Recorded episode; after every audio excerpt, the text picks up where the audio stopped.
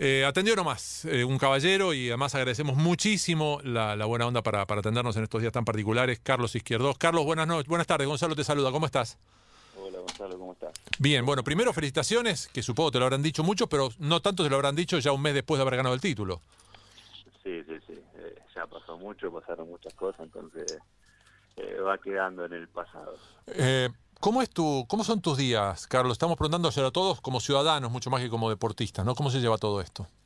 Sí, tranquilo. Eh, la verdad que, bueno, haciendo caso a lo que a lo que dice nuestro gobernante, respetando la cuarentena en casa, con mi mujer, los nenes, tengo dos nenes. Eh, desde el colegio nos mandan actividades para hacer, después eh, entrenando eh, con los chicos, el profe manda rutinas, y después también entrenamos por videoconferencia, así que de esa forma vamos pasando los días, aprovechando a pasar tiempo con la familia, que por ahí después entre tanta concentración eh, después se hace complicado, entonces eh, hay que verle el lado bueno a las cosas. Absolutamente. Dani, el señor Carlos Izquierdo te escucha. Hola Cali, qué, qué gusto, qué gusto escucharte. Parece, parece que, que pasó hace tanto tiempo lo del, lo del título de Boca, Cali, y sin embargo fue tan significativo para ustedes. Sí, ¿cómo está Daniel? Eh, sí, sí, la verdad que, bueno, pasó un tiempito y pasaron cosas importantes que, tuvimos que prestar mucha más atención, entonces por ahí quedó como segundo plano y no, no le dimos ahora el, valor que, que por ahí sí significó para, para nosotros. Para nosotros fue súper importante, eh, un torneo muy parejo, donde eh, la verdad que el equipo entendió lo que había que hacer y, y bueno, eh, gracias a Dios y al trabajo de todos terminó quedando en nuestras manos.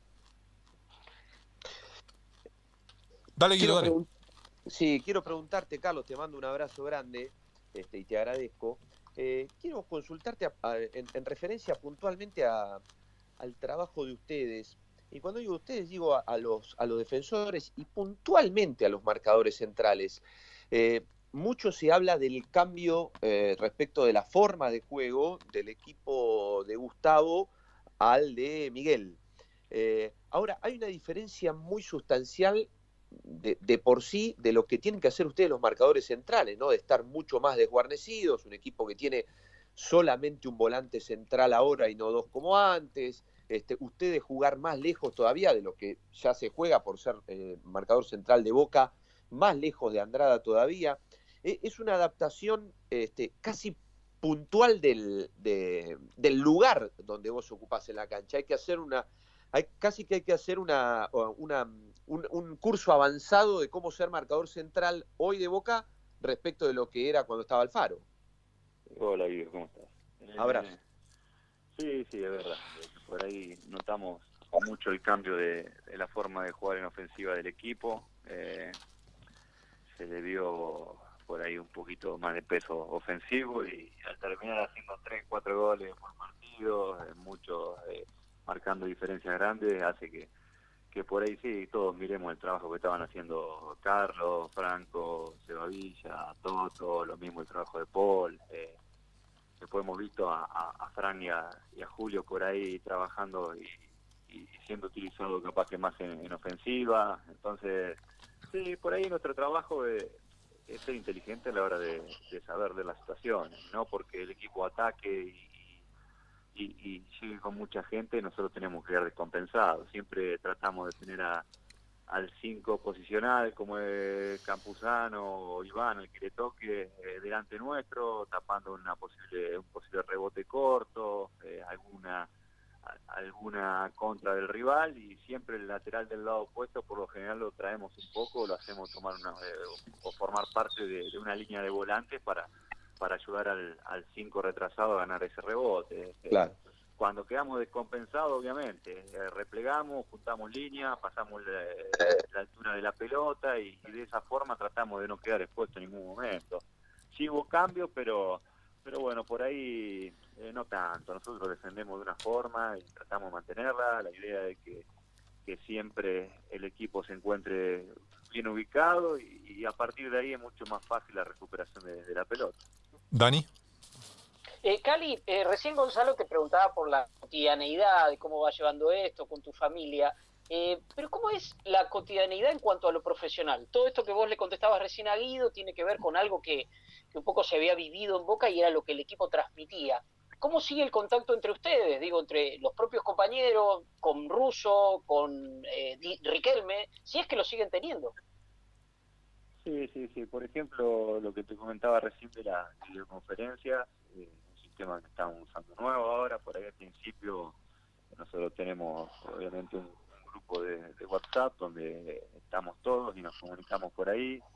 Siempre hay algunos que, acotan o comentan más cosas, otros que por ahí no hablan tanto, pero, pero bueno, creo que dentro del gran grupo que tenemos hay pequeños grupos y con las personas que por ahí compartimos más cosas. Eh, a mí me tocaba los primeros días antes de que se cerrara todo, eh, acá cerca mío viven Leonardo Jara y Junior Alonso, entonces eh, nos juntábamos y hacíamos el trabajo eh, acá, que nos mandaba el profe, lo hacíamos juntos, entonces de esa forma era más fácil. Después cuando se suspendió la salida y que los ingresos a, los barrios o, que la gente pudiera circular por las calles, a partir de ahí sí, el profe eh, Damián Lanata nos enviaba un trabajo por, WhatsApp y cada uno lo iba haciendo y, teníamos forma por ahí por GPS, por, por aplicaciones de celular o de los relojes, eh, cómo enviarle al profesor los trabajos que hacíamos y tener un control.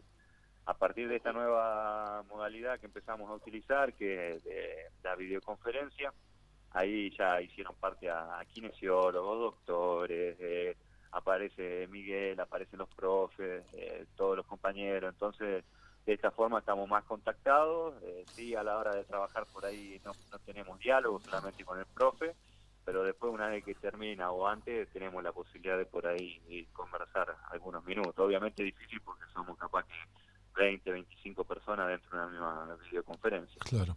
Eh, Carlos, yo no sé si, si se lo puede... primero, me parecía medio, medio surrealista ayer estar escuchando en, no creo que en radio, eh, gente que hablaba sobre las incorporaciones que podría llegar a ser Boca, eh, que no sabemos si va a ser en un mes, dos meses, seis meses, un año o tres años, no tenemos ni idea cuando volverá a jugarse al fútbol, pero Aún así, fantaseando un poco, voy hacia atrás en el tiempo y muchos periodistas hablaban de que Boca había tenido un mal libro de pases en este verano.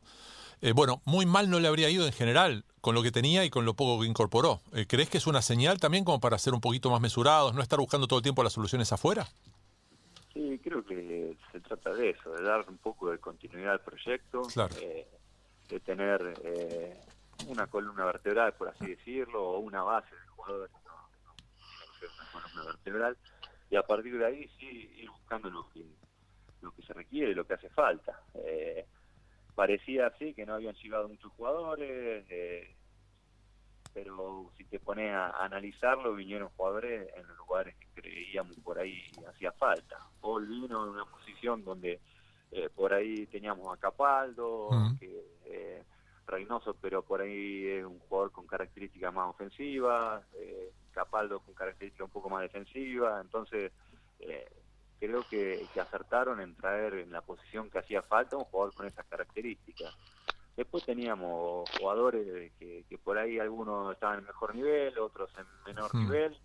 La idea era recuperarlo y, y que todos tuviéramos parejo, que la competencia interna sea, sea elevada para, para fortalecer al equipo. Y después, obviamente, por ahí los primeros partidos eh, costó un poquito más y después a medida que íbamos agarrando confianza, que íbamos entendiendo, porque ya llevábamos más partidos con, con la idea de Miguel, se fue haciendo todo mucho más fácil.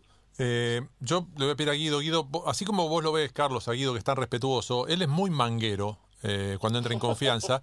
Eh, y me dijo, mira, voy a aprovechar que Carlitos dijo que los jugadores tienen para vivir seis meses sin problema con lo que cobran. Así que tenés cuidado si te toca el timbre, Guido, Carlos, te pido por favor. ¿eh? Guido, tranquilo, ahora puedes hablar, tranquilo.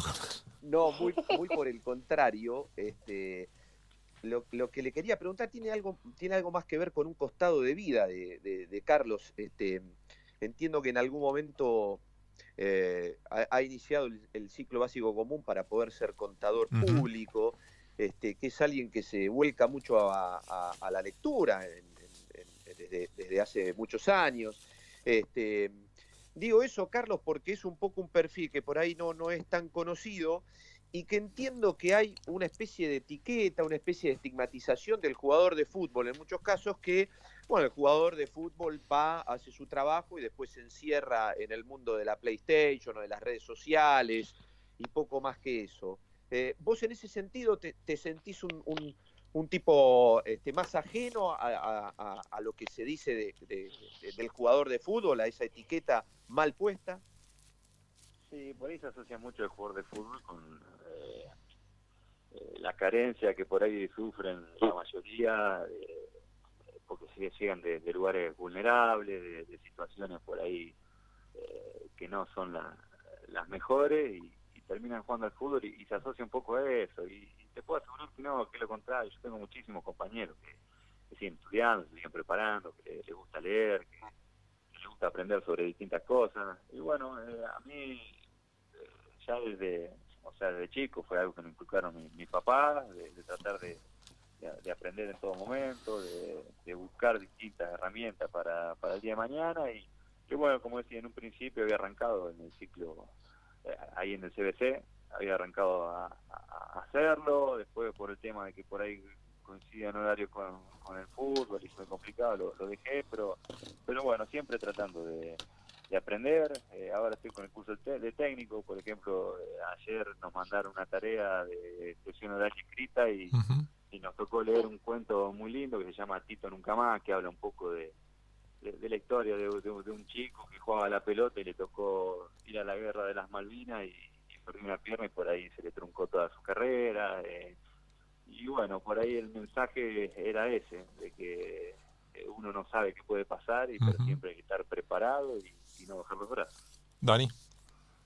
Eh, me encantó eso. Iba, a ir por otro lado, este, mucho más este, banal, pero ¿cómo, es esto de que te mandan un cuento? ¿Qué tenés que hacer, eh, eh Cali? ¿Leerlo, interpretarlo, hacer una devolución de eso? ¿Cómo, cómo funciona? Claro, eh, tenemos distintas materias que nos van pasando información o, tareas por intermedio de, de una clase virtual y, bueno, nosotros, por ejemplo, ahora en esa clase nos dieron el cuento, que lo leyéramos y que hagamos una reflexión acerca de lo que nos parecía que, quería expresar el cuento y, analizar eh, lo que pasa con el cuento, analizar de acuerdo a situaciones que, vivimos en la realidad. Y justo se daba que era un cuento relacionado con, lo de Malvina y hoy le hacemos honor a a todos esos, combatientes que, bueno, que, fueron y dejaron eh, mucho la vida para por todos nosotros. Carlos, em, vuelvo, ahora sí me hago cargo yo de lo banal que decía, que decía Dani.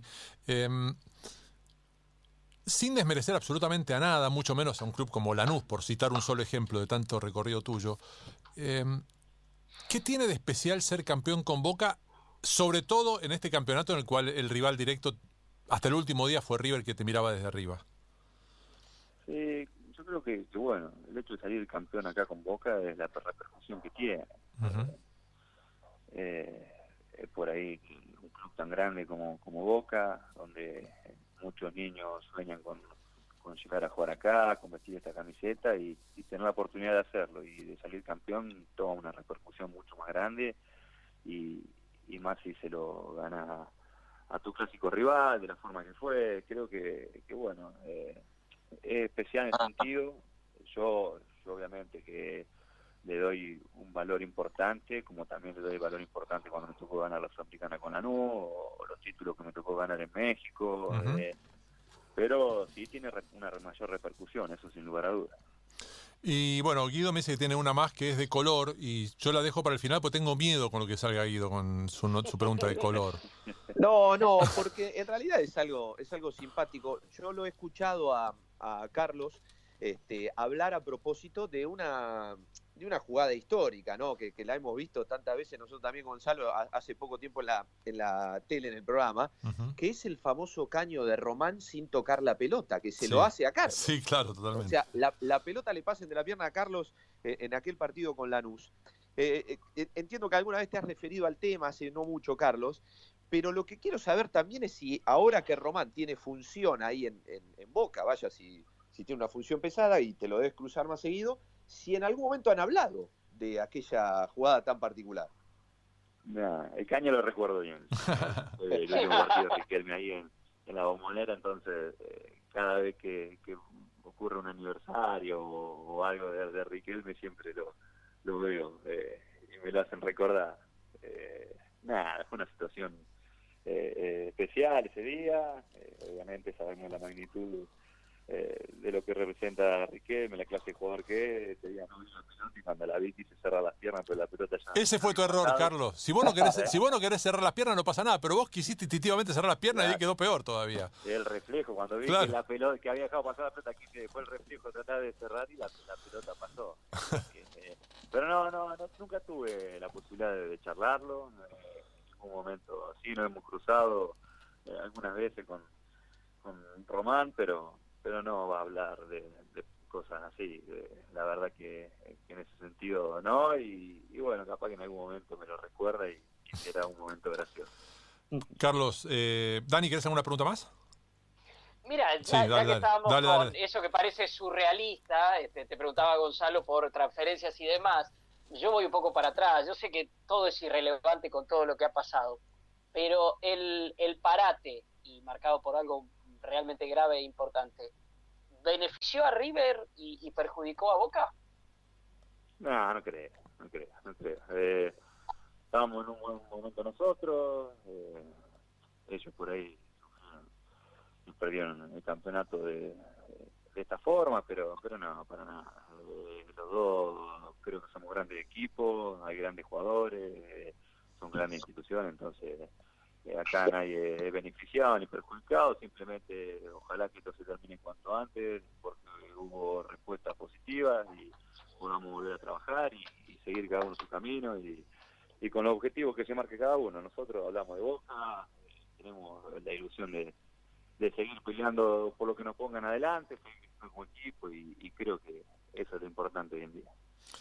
Carlos, un abrazo grande. Muchísimas gracias por, el orgullo de que aceptaste esta charla. Cuando estás tranquilo, estás en tus cosas, estás con tu familia. Es un momento de, pensar mucho, de mirar para adentro, de, revisar cosas, ¿no? y no solamente cosas materiales, ¿no? Así que en, un tiempo tan particular, ojalá nos podamos cruzar pronto y ser en una cancha de fútbol.